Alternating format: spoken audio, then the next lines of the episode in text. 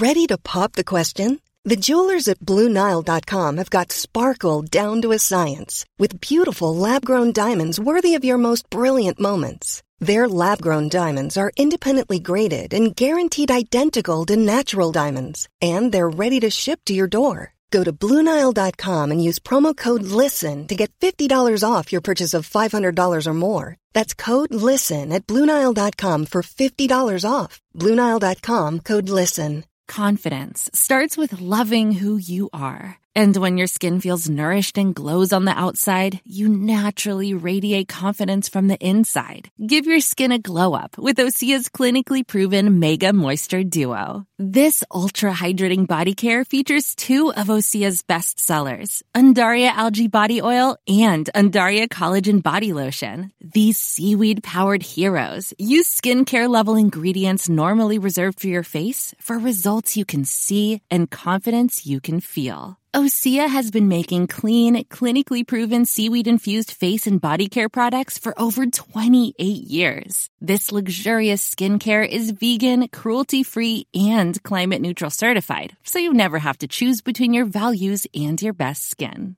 Glow from the inside out. Get 10% off your first order with code GLOW at OseaMalibu.com. That's O S E A Malibu.com code GLOW. Welcome to the Dairygold Farm Talk programme with John O'Connor. First of all, a very happy and prosperous 2023 to all of our listeners. Later in the programme, the controversial residential zoned land tax deadline 1st of January 2023, positive farmers conference, additional information to hand, the IFA Environmental and Rural Development Committee Chair, Mr Paul O'Brien, on smart farming and the environment, but first, Irish Cattle and Sheep Farmers Association National President Mr Dermot Kelleher outlines funding which could help preserve suckler enterprises in our country. 15 billion over it about agri food exports out of this country. And when this country went down the down the tubes when the thing the country crashed, we shoved the agricultural exports from 10 billion to over over 14 and a half at the time or something. I mean, we kept the country take you over. And like agriculture is always going to be important in this country, but you have a lot of people jumping up and down, and you have a lot of people with their own agendas having one up off us, and they're blaming climate change. Now, there is 125 uh, billion to be spent in this country between new money and old money from here to 20 to 30 to get us to our our targets. Well, if they're saying that Ireland is 30% of the, the, the problem, well, logically we should get some bit of the money. No, we don't want 30% of the money. What we did the costing, no, we, we did this for the plan and the, we didn't get to be hearing at, at, at it, but what we're talking about is 250 million a year for the seven years that are left, which is roughly one and a half percent of the money that's, that's that they're talking about spending. But when we think about it, John, there's 100,000 dry stock farmers. There's 120,000 farmers in total. And we're supposed to do 5.7 megaton carbon emission decrease, which is 7 point something is for the, the energy sector. Now, the ESB are going to spending a billion a year, but that will be divided over 3.5 million customers. So the 100,000 farmers are supposed to do the same heavy lifting as 3.5 million, the whole population. They were going to grant a million electric cars grant, them in the Boyum and the VRT and in the, in, the VAT. And they think that it's 100,000 suckler farmers, or 100,000 farmers, 120,000 farmers in total, will do the same heavy lifting as a million people buying electric cars. Farmers are being asked to do an awful lot because there's not a lot, lot, lot of us there compared to other, other sections. But we, we worked it out.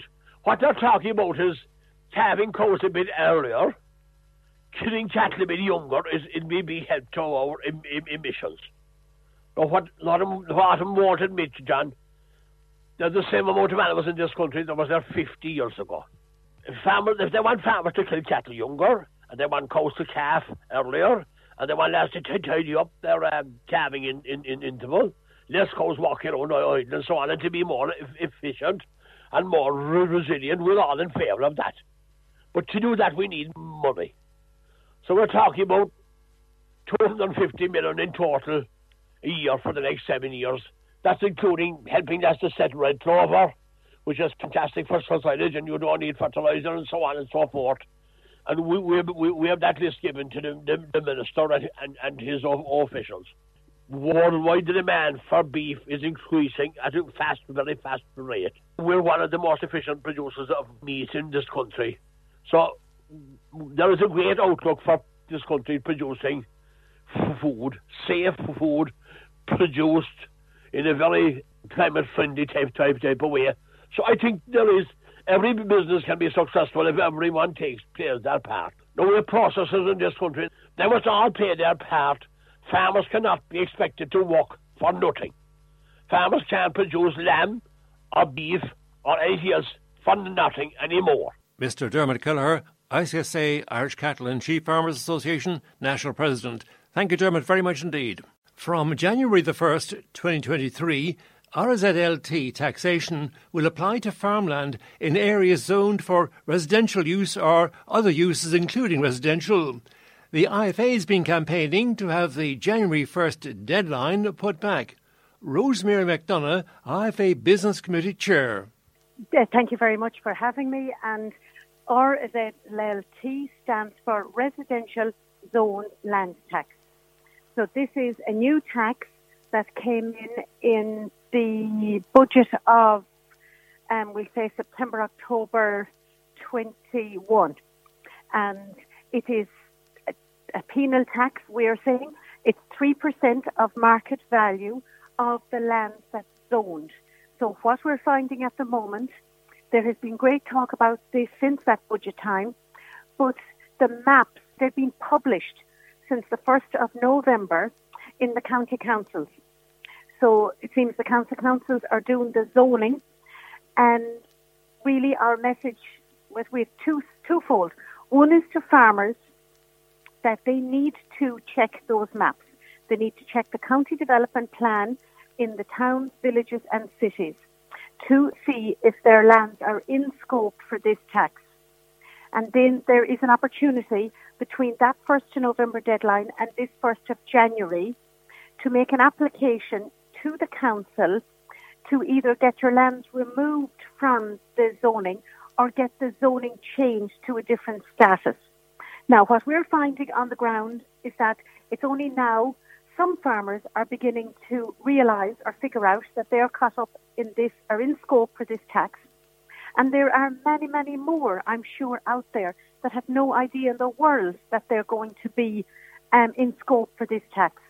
So, to the government, we have been campaigning and um, driving it as hard as we can since November.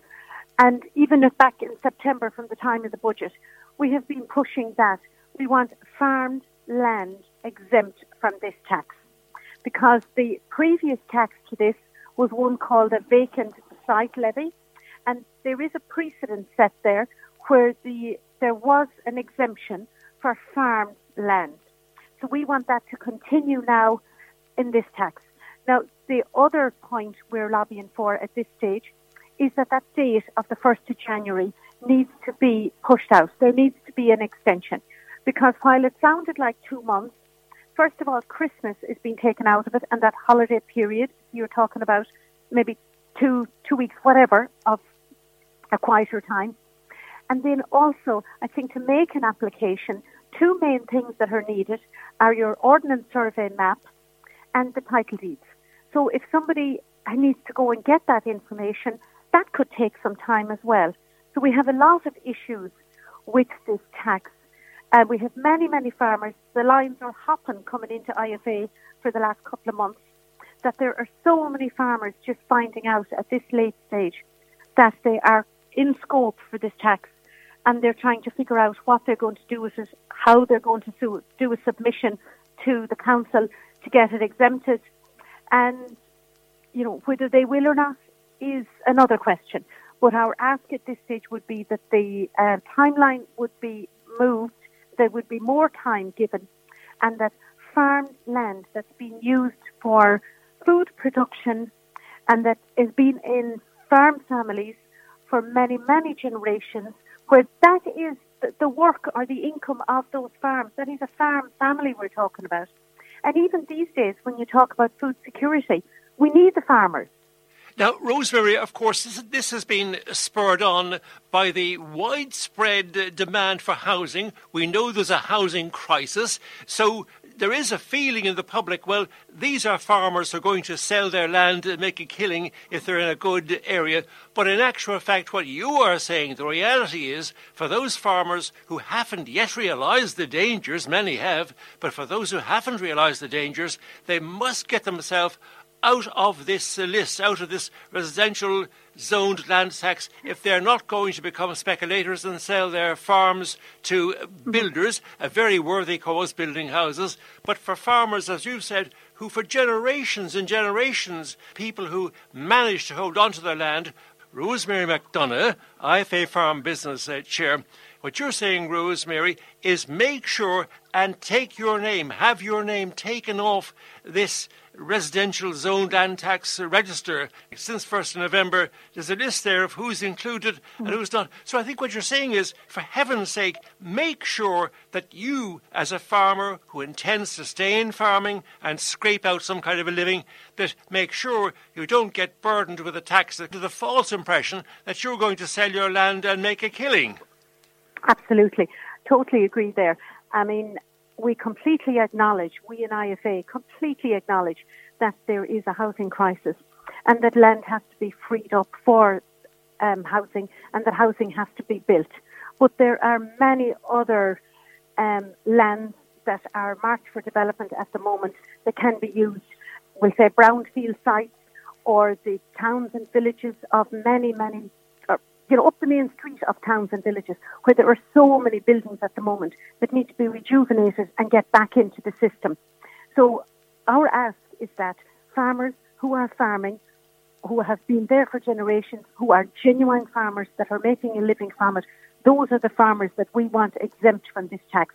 Because if you think about it, this 3% of market value is actually very penal and it's massive in comparison to the income that those farmers would be getting from the land. Because if you look at it for the, the market value or the development value, but it goes back to the point that the, the farmers didn't go in to meet the town. The town has come out to meet the farmers. And the farmers are not builders or speculators. All they want to do is farm their land, make a living, pass it on to the next generation, and produce food, good quality Irish food. So there's another aspect of the tax that I suppose we're trying to make people aware of as well, is that it's actually self-assessing. So instead of the um, county council um, administering the previous vacant site levy, they're now talking about that this is going to be a self-assessing tax administered by revenue, so that the onus is being put on the property owners to go and find out if your land is in scope for this tax and then you have to elect to pay it yourself. So that is that's a huge part of it. So it goes back to the fact that farmed land has to be exempt. I'm going to read a short excerpt from your Wednesday, December 14th, 2022 press release. You said, I had a farmer call me last week wondering about the tax. He only became aware of it when he was in his solicitor's office looking to transfer part of the farm to his daughter. Mm-hmm. He didn't even know the land was zoned. Mm-hmm. There are many more farmers in the same position. It's incredible to think that local authorities aren't required to make mm-hmm. direct engagement with impacted landowners, let them know. It's all very well and good to say it's been publicised in the local paper and maps are in the local authority office, but if farmers don't think it applies to them, they won't do anything about it and by default end up with a tax for the next 20 years or God knows how long. Exactly, and we have an issue with that because it seems whatever's in the legislation at the moment, the councils are just required to publish. So what they're doing is they're putting those maps up online, and the onus is going back on the property owner. Like we have asked that um, whoever's administering this, be it the councils or revenue, these the, the owners of the property need to be um, told. They they need to be issued with letters. You know, they need to be notified that they are in scope for this tax, So that, that is something we have asked for as well, and we have raised at a political point. But basically, all, at the moment, all they're saying to us is that all they have to do is publish. And I think that's extremely unfair because there will be so many people who will not realise that they're caught up in it. And then when it comes to the stage where you either want to sell that land or transfer to the next generation, you will not be able to do so because the tax will have accumulated. And then they're also talking about interest, penalty, and charges.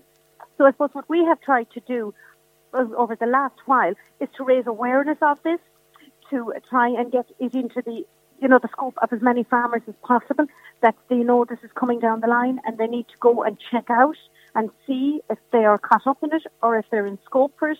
And then also if they want to make a submission to try and get their land removed from this the scope of this tax. The, the main point is that for farmers who want to continue farming, who do not want to um, pay this tax, they need to get themselves removed from this zoning. So they have to either get their lands excluded, removed from the inclusion, or they have to try and get the status of the zoning changed. Um, and that would be the best basic bit of news or information we could get out there to them. Well, they need to go into the county development plan of the area of the or the county that they are in. They need to drill down into it and see if they are in scope for this tax. And if they can figure it out from there, good and well. But if not, they need to go into the council office and have their folio number or their land parcel number and try and find out from the planning department there if they are in scope for this residential zoned land tax. And then if they are, they need to make an application to the council if they want to get their lands excluded from this residential zoned land tax. It's as simple as that. So they need to make an make an application, get it in there into the council. Um, because I mean, while we would be lobbying and campaigning to try and get the date moved and try and get an exemption for farmed land, at the same time we're working on one side of it, but the farmer, if he wants to get his land, you know, exempt from this tax, he needs to make his application to get them removed from the zoning. Now we have a lot of farmers as well who have called, and um, you know, one is telling the other to a certain degree. People, I suppose, it's word of mouth, and that's what we've tried to do: create awareness. You know, we had a webinar there on IFA. It's been recorded. It's put up on the system on the, the IFA website so people can access that for information. We had um, legal advice and we had a planner on there as well. And that's the other thing. Some farmers have engaged the services of a planner to help them do this application to the council. You know, they're going that far to try and get the application done and in because it's, it's hard to find the guidelines as to what exactly um, needs to go into that application. We know those two things, the ordnance survey map and the you know, the title of the property. Give your website on, details. On the IFA website, that is the Irish Farmers Association. So it would be www.ifa.ie. And once you get into it, you'll be able to find the different sectors there and you'll find the webinar and you can listen to it. There will be legal advice, there's planning advice, there's a lot of questions that were asked on the night. We had over two hours of work on the night. There's a load of questions, they're all recorded they're all up there. There's different scenarios of questions that people ask. And that would be a good help to people as well, to farmers who want to work on getting their land, you know, we say, excluded from this tax. You know, it is penal, it is severe, it will accumulate because they're talking about market value, you know, so that can be very different from agricultural value. So, and we have examples there as well of in certain areas we'll say, where there's something like, you know, over 200 acres of land outside of town zoned, but or something like only 10 acres is built a year. This particular farmer has 40, 45 acres of his farm caught up in it. So many acres that have to be built before they get to him. So he's asking the question, how many years is he going to have to pay this tax for? Sure, it, it could put him out and put him out of business. He'll have to sell it. You know, he just will not be able to pay the tax. Thank you very much indeed, Miss Rosemary McDonough, the IFA Farm Business uh, Chair. The 2022 Positive Farmers Conference is taking place on Wednesday, January 11th and Thursday, January 12th at Radisson Blu Hotel, Little Island, just outside Cork City in the Midleton direction. Helping organise the conference, but also involved in the agri media in various other aspects, Mr. Aidan Brennan. Aidan, welcome to the programme. Now, more about the Positive Farmers Conference and your involvement. Yeah, thanks, John. So I'm, my official title is the dairy editor of the Irish Farmers Journal. So I'd be I'd be writing the dairy articles in the journal, and then on the side, then I give a hand organising the Positive Farmers Conference, which goes on every year, uh, usually on in January. So it's great to be back um, back in January again after a couple of years break due to COVID. So as you say, that, that event is on in January. The name of the event, any particular theme, and location for a start? Yeah, so it's the Positive Farmers Conference. It's designed by farmers for farmers. Look, there's a particularly dairy slant on it usually, but, but farmers from all different categories and sectors come. The theme this year really is streamlining your future. Uh, and there's a lot of talk there on becoming more resilient as farmers, and there's a lot of pressures on farming, particularly dairy farming, vis-a-vis the environment and, and so forth. So we've we have got great sessions on in terms of how dairy farmers can can suppose can get visibility of some of these challenges coming down the line, but also more importantly what they can do in order to overcome them themselves and their own farms.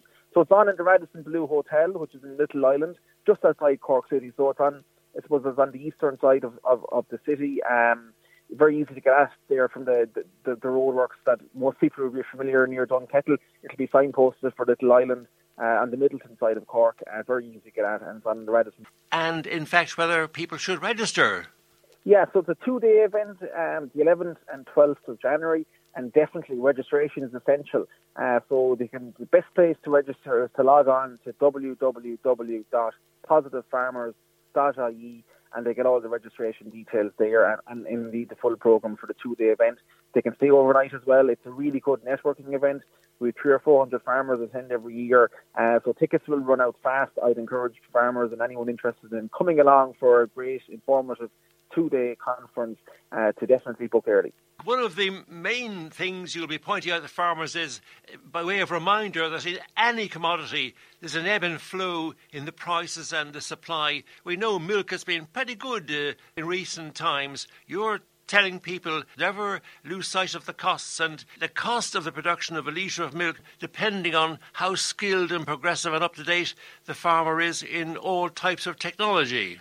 Absolutely, John. And I mean, as you said there, the, you know, milk prices have been historically very, very high for the last 12 months. So currently they're at a peak now of around 58 cents per litre, which is, you know, out of out of the world in terms of where it is normally. We're normally talking in figures of, you know, the mid 30s has been a high milk price, so much higher than normal. The, the flip side of that, though, is that, you know, with cost inflation and the war in Ukraine and COVID and all the rest, input costs have gone very high as well. So the risk now that I see is that, you know, milk prices will fall, which is predicted to happen for next spring, but the input costs won't fall as quickly. And farmers could be in a really tight squeeze unless they take a really good, quick you know, decisive decisions on what they're going to do to reduce costs for 2023. So that's one of the things we want to discuss at the conference, how to become more resilient. Uh, for me, I think there's a big risk there, let alone all the other risks and challenges around the environment and labour and everything else. But, you know, being caught in a high cost structure when milk price falls is a really risky place to be.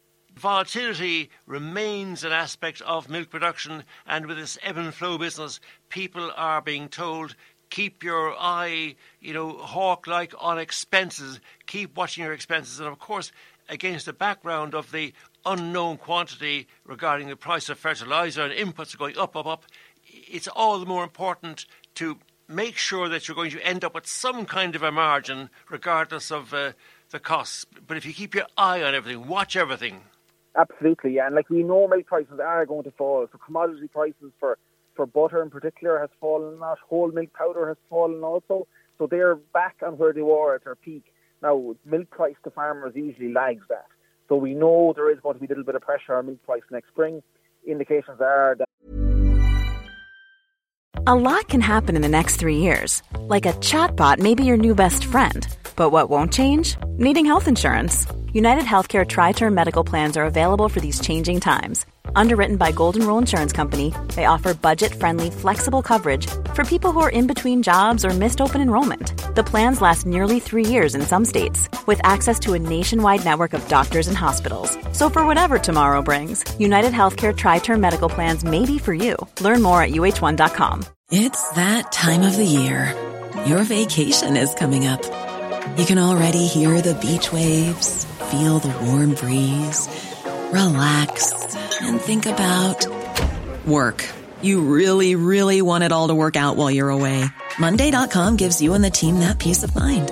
When all work is on one platform and everyone's in sync, things just flow wherever you are. Tap the banner to go to Monday.com. Ready to pop the question? The jewelers at BlueNile.com have got sparkle down to a science with beautiful lab grown diamonds worthy of your most brilliant moments. Their lab grown diamonds are independently graded and guaranteed identical to natural diamonds, and they're ready to ship to your door. Go to Bluenile.com and use promo code LISTEN to get $50 off your purchase of $500 or more. That's code LISTEN at Bluenile.com for $50 off. Bluenile.com code LISTEN.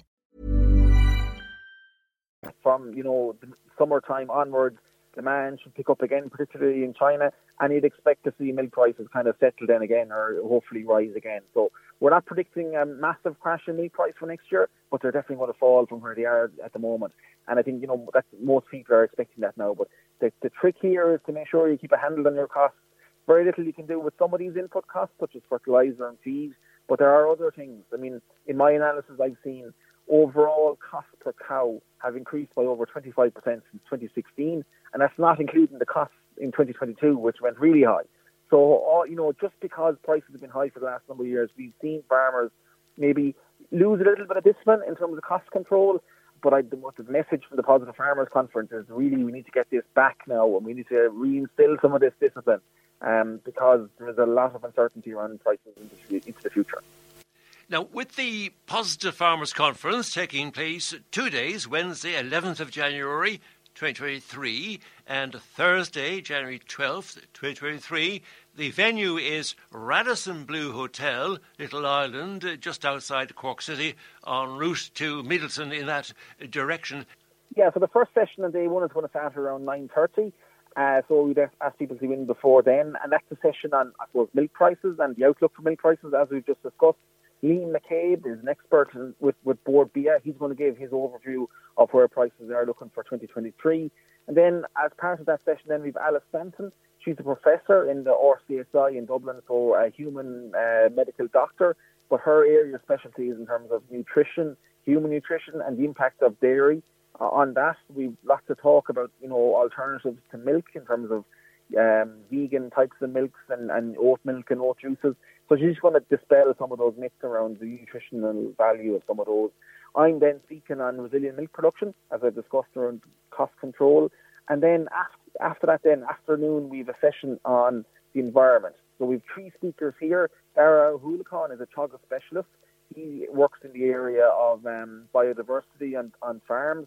So he's going to say what best practice is in terms of hedgerow management, um, forestry, trees, all biodiversity. And then we have two other speakers. We have a farmer, Shane Fitzgerald from Waterford. He's going to speak about how he's managing his high output dairy farm to improve biodiversity.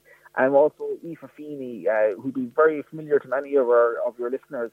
Uh, she used to work with Carbery previously, and now she's working with Dutch Embassy. But she's also going to give, you know, the the policy aspect to um, to environment and improving biodiversity. Then in the afternoon session again, we've two farmer speakers, and farmers love hearing speakers. You know, farmers talking about their their own businesses. So we've two overseas speakers in this session. Uh, Blair Robinson is a farmer from New Zealand. He's coming all the way over for the conference. He's going to give a run through how he runs um, his multiple farm business with you know much larger size farms than we have, but the lessons you know he's learned along along the way. So the systems are the same, only the scale is slightly different. He, he's he, that'll be a really interesting speaker on, on, on running large units and and I suppose the the essentials to get right, whether you're milking 50 cows or, or 5,000 cows, it's the same principle. And then we've Matthew Gunville from Wales. He's going to speak about how he runs his success story to date. So he started with, with nutting and now he's running three dairy farms. So he's from Manchester originally, uh, not from a farming background, and, and yet has grown in the business to become really successful. And, and, and as I say, is now running three dairy farms. Uh, so that's that's you know, day one in a nutshell. And then in day two, the second day, then it's more streamlined farming, looking at multi-species swards, and then a really important session, John, and something that we don't discuss probably enough on, in farming conferences, but is the impact of couples in farming. So typically a husband and wife, uh, but obviously there's different variations of that. And it's not always easy for maybe the female partner in that relationship because they're, in many cases, they're moving into a farm, moving into a new family, and also getting more and more involved in the business. So Marion Beecher is a researcher in Teagasc, and, and she's working in this whole area around uh, integrating couples into the businesses. And um, she's carried out a survey last year on, on, I suppose, some of the interactions that some of the female couples have had. And uh, look, really interesting topic there for discussion. And we've, we've Andrew and Claire Brewer, other a dairy farming couple, going to give their story of how they found, uh, you know, what works well for them, if you want. But that's the session that, that you know, it's an area that, that probably needs more work and more of a focus on because not all, they're not all success stories you know, sadly. And um, there's some lessons, I think, for all couples and for all farmers to, to hear there. So that's on in the afternoon of day two. Conor Galvin, the CEO of Dairygold, is due to speak on, on, on day on day one, the first opening session. So everyone will be uh, really interested to hear what Conor has to say. Positive Farmers Conference. It's on in the Radisson Blu Hotel, which is in Little Island, just outside Cork City. It's on the 11th and 12th of January. And the best place to get your tickets is to log on to www.positivefarmers.ie and the tickets and the schedule is available to, to view there. The first session is on at half nine uh, on the on, on the Wednesday, 11th of January, and I look forward to seeing as many um, people there as possible. So, thank you very much indeed, Mr. Aidan Brennan from the Irish Farmers Journal, and also associated with organising and helping with the Positive Farmers Conference. Aidan, thank you very much indeed. Thanks a million. Thanks, John. Joining us on the Dairygold Farm Talk programme, we have the IFA Environment Chair and Smart Farming Programme Leader, Mr. Paul O'Brien. First of all, Paul, welcome to the programme. Recently, you urged farmers to consider smart farming. Would you outline to our listeners some of the benefits of smart farming, what kind of equipment they would need, and indeed later in our conversation, you will point to some of the areas that your programme would cover anaerobic digesters and um, renewable energy, solar energy, etc. But first of all, smart farming and ag tech as a means of reducing farm inputs and cutting workloads. John and all of your listeners um, in in your region. Okay, look, smart farming and has been a progression over the last number of years. It's a collaboration between the IFA and also the EPA. And back in the day, about 2013 14, when this was started to be developed, there was a glaring kind of opportunity of a link up between the EPA and farmers. And so they approached the IFA, and it was a program that was developed to see how we can make differences. The differences being is that how can we help the environment reduce, um, I suppose, potential emissions loss and improve water quality, but also the core thing is to make savings at farm level. So it's multiple benefits approach. To avail of uh, the smart farming technology, what kind of equipment uh, should they have? Must they have, for example, a smartphone to start with? And if they don't actually have a smartphone, perhaps when you point out how useful a smartphone can be, they'll make inquiries and uh, you know learn how to operate one. No, effectively, you have a computer at your fingertips you know, um, and now with the ability to download apps and, you know, to give you a very, very good information source at your fingertips as you're walking around the farm, sitting on the tractor, um, you know, is able to do things for you to help you man- manage your farm. Um, so there's a number of very key things there that you know our, our smart farming. And the first thing I'd say to you, John, is is that you know people should go on to the um, IFA's website, which is smartfarming.ie, and that will give you a good idea of how this program works. That you know, but the very simplest form of this is if you have a smartphone, you can download apps that will help you and your business to you know have core benefits. The core benefits is it will make life easier for you, um, but it was also track the inputs that you're using at farm level.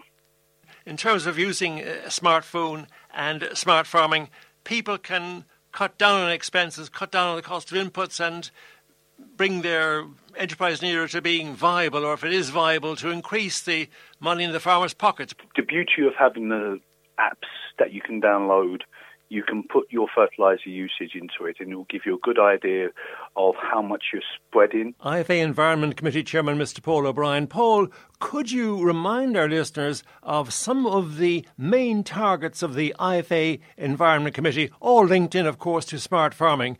Okay, well, I think, John, there's five different areas of the Environmental and Rural Affairs Committee of the IFA that um, are workload. And look, obviously, the big one at this particular moment in time, particularly when we listen to things like COP27 that's going on in Egypt, and we, you know, have a view now that we have to meet these targets that have been set legally binding by the government of a 25% reduction of um, emissions coming from the industry by 2030. Um, so environmental is a very, very big one. But um, that probably takes up about 50, 60% of times of the workload of the environmental committee. Other parts of the committee's workload then are, rural affairs, and that's a very broad range of issues. It's everything from planning applications that farmers put in to increase, um, you know, maybe some storage on their farm and problems that they might have in planning regulations or bits and pieces there. Also, from rural development, sorry, rural affairs aspect of that is, is that, you know, every farmer's at some time in the past has woken up one day, gone to do the herd, and, and they've seen rubbish thrown over the ditch into their land. That comes under our remit as well. So, you know, big concerns there, and um, thankfully it's not as bad. It seems to have been cleared up to a certain extent, but there are times, there are pockets where there's been a considerable amount, and particularly after Christmas seems to be a big point in the year where more and more, um, I suppose, d- dwellers, um, you know, have products um, that they don't want to get rid of, or they don't, they're not prepared to pay to get them taken away so they normally just try to, well, what they do then is they just go to a, uh, a field and throw them over. And that's no, not fair on the farmer because then that becomes the farmer's problem. Um, other stuff that we deal with, infrastructure. So motorways, greenways, um, you know, those type of things now, the IFA negotiates on behalf of farmers with TII, with the electricity and EirGrids, supplies, all of those people and all of those bodies, um, the Department of Transport, all of these, you know, to try to negotiate as good a deal as possible, working within codes of practice as well. Um, the renewables is going to be a very big area going forward. Part of the sectorial targets, um, renewables or energy has to reduce its footprint by 75% by the time we get to 2030. So a lot of work is being done in that area. Lots of companies are out there knocking on farmers' doors, looking to put up either ground-mounted farm-sized solar, looking for sites for wind power. So that's a very busy place. The IFA, we're very key on this now. We're trying to get micro generation, small scale, farm scale on rooftops of your milking parlour or your slatted sheds to develop electricity that stays within the farm and the farmhouse now. Key thing has changed now in the new roundup of the new TAMs going forward, which will allow electricity that's being produced on a farm, um, on your own kind of footprint of your farmyard, to allow that to be used for the house as well. So we start the brand new CAP on the 1st of January. There is the ability to farmers, if they wish, to be able to supply electricity to their own house from their farmyard. So that's a very, very positive development. And as we said, you know, anaerobic digestion is going to be a big, a big involving industry over the next number of years. Um, you know, farmers will have to be included at the very, very start of that process where the feed ingredient for the anaerobic digesters, slurries, grasses, maybe even crops can be used at that point as well to help the process of anaerobic digestion. After the anaerobic digestion has done its job, then there's the digestate, that you know the, the, the, the spent slurries that has the ability then to go be able to be brought back to be land spread without the harmful ammonia and methane emissions attributed back to that. But it also then has the ability to displace chemical fertilizer. So it's a very busy committee. It's a very active committee. There's a lot of policy direction has now been given to us because of the climate ambition of the states and the EU. And um, also, look, it's, it's just one of those things, John, that there's always something new on every single day in our committee. Do you feel, as the IFA Environment Chair, that there is a very good future in farming? People can continue farming, and by implementing certain programs, we solve the problems of the size of the national herd, the role of methane, etc., we find perhaps uh, under consideration the diet of cattle in the future will help reduce the methane emissions. And in that way, while we might not be able to increase the national herd, we would be able to make uh, current operations far more profitable and with a tighter operation be even more profitable. So, are you coming with a positive message because a lot of people will say water quality, the environment, it's going to rack and ruin, and agriculture is one of the culprits. But have you a positive message? We have the most sustainable food production system. We can be positive in the sense that Ireland is still the best at producing milk in the EU. We're number five when it comes to producing beef. And we've always maintained the fact that we have to improve what we're doing. Goes back to our smart farming conversation at the start of the interview, but then we have to evolve.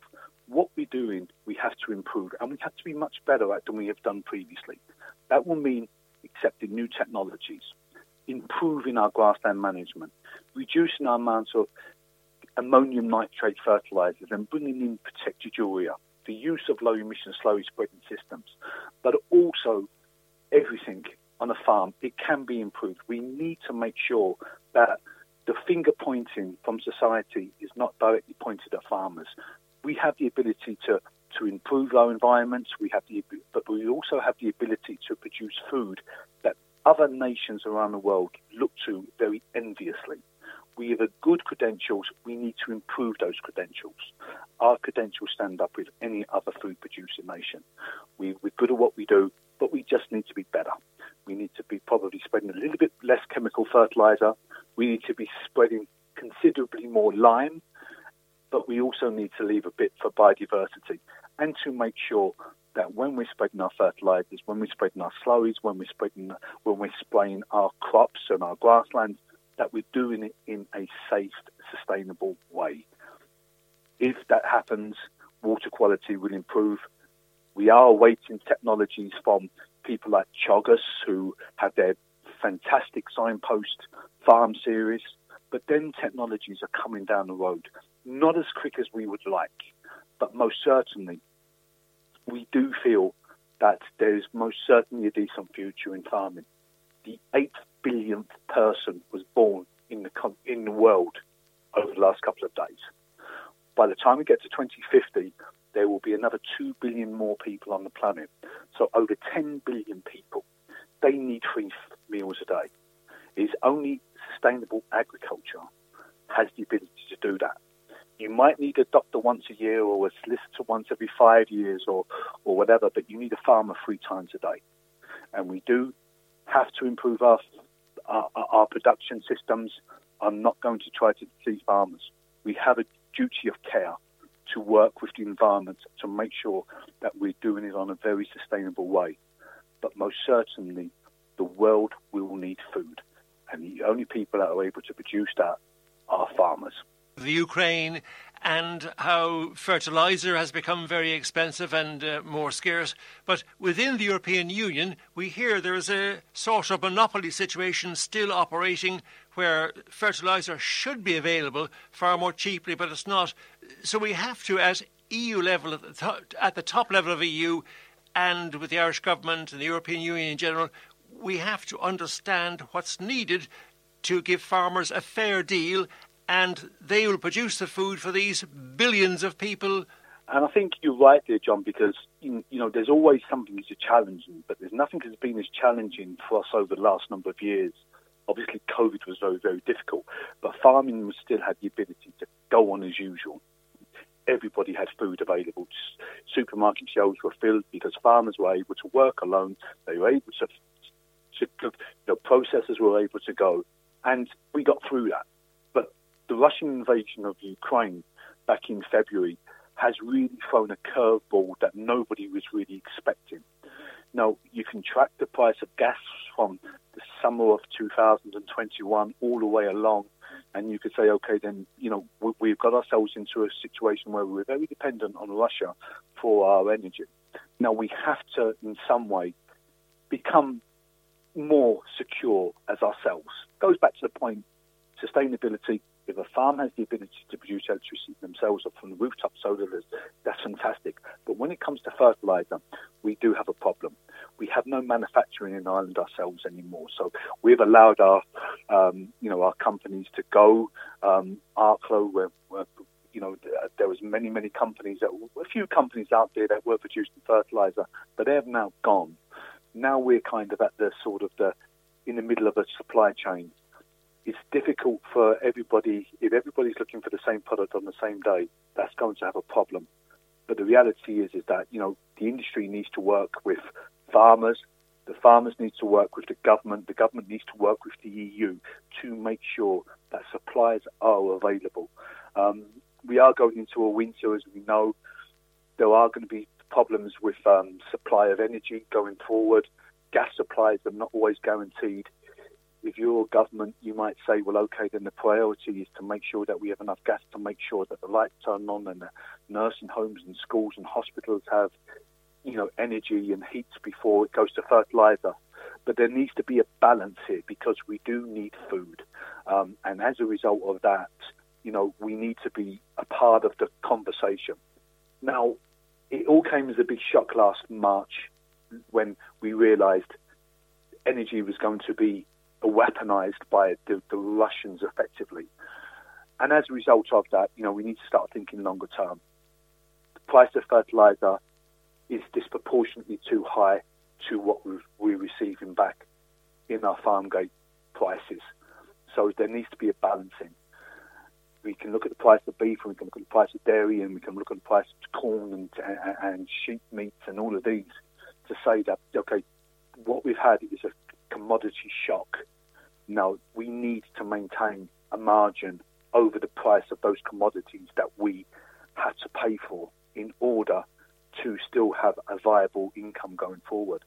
So, John, there's a lot of very, very strange things happened in the world, but I suppose it's the job of the IFA to always be pushing, asking the EU Commission, asking our government, asking industry as well, can more be done to reduce the price of these inputs to allow farmers to be able to produce food and to also maintain a viable living on farms. And reduce the emissions. So, thank you very much indeed, IFA Environment Chair and Smart Farming Programme Leader, Mr. Paul O'Brien. Thank you, Paul, and I hope our listeners can draw something positive from our conversation because some people will recollect that in the year 2008 and 2009, when the financial crash came, well, agriculture was there worth eight or nine billion euros. So agriculture is the most important industry we have, and very important people wouldn't glibly decide to chop down herd numbers and uh, stop production and go into the environment. But, Paul, your words there will bring encouragement to many people. Thank you very much indeed. Thanks a million, Paul. You're very welcome. And that's Farm Talk for now. I'm John O'Connor. Thanks for listening, and a very happy and prosperous New Year 2023 to all of our listeners and contributors. Normally, being a little extra might be a bit much, but not when it comes to healthcare. That's why United Healthcare's Health Protector Guard fixed indemnity insurance plans, underwritten by Golden Rule Insurance Company, supplement your primary plan so you manage out of pocket costs. Learn more at uh1.com. Even on a budget, quality is non negotiable. That's why Quince is the place to score high-end essentials at 50 to 80% less than similar brands. Get your hands on buttery soft cashmere sweaters from just 60 bucks, Italian leather jackets, and so much more.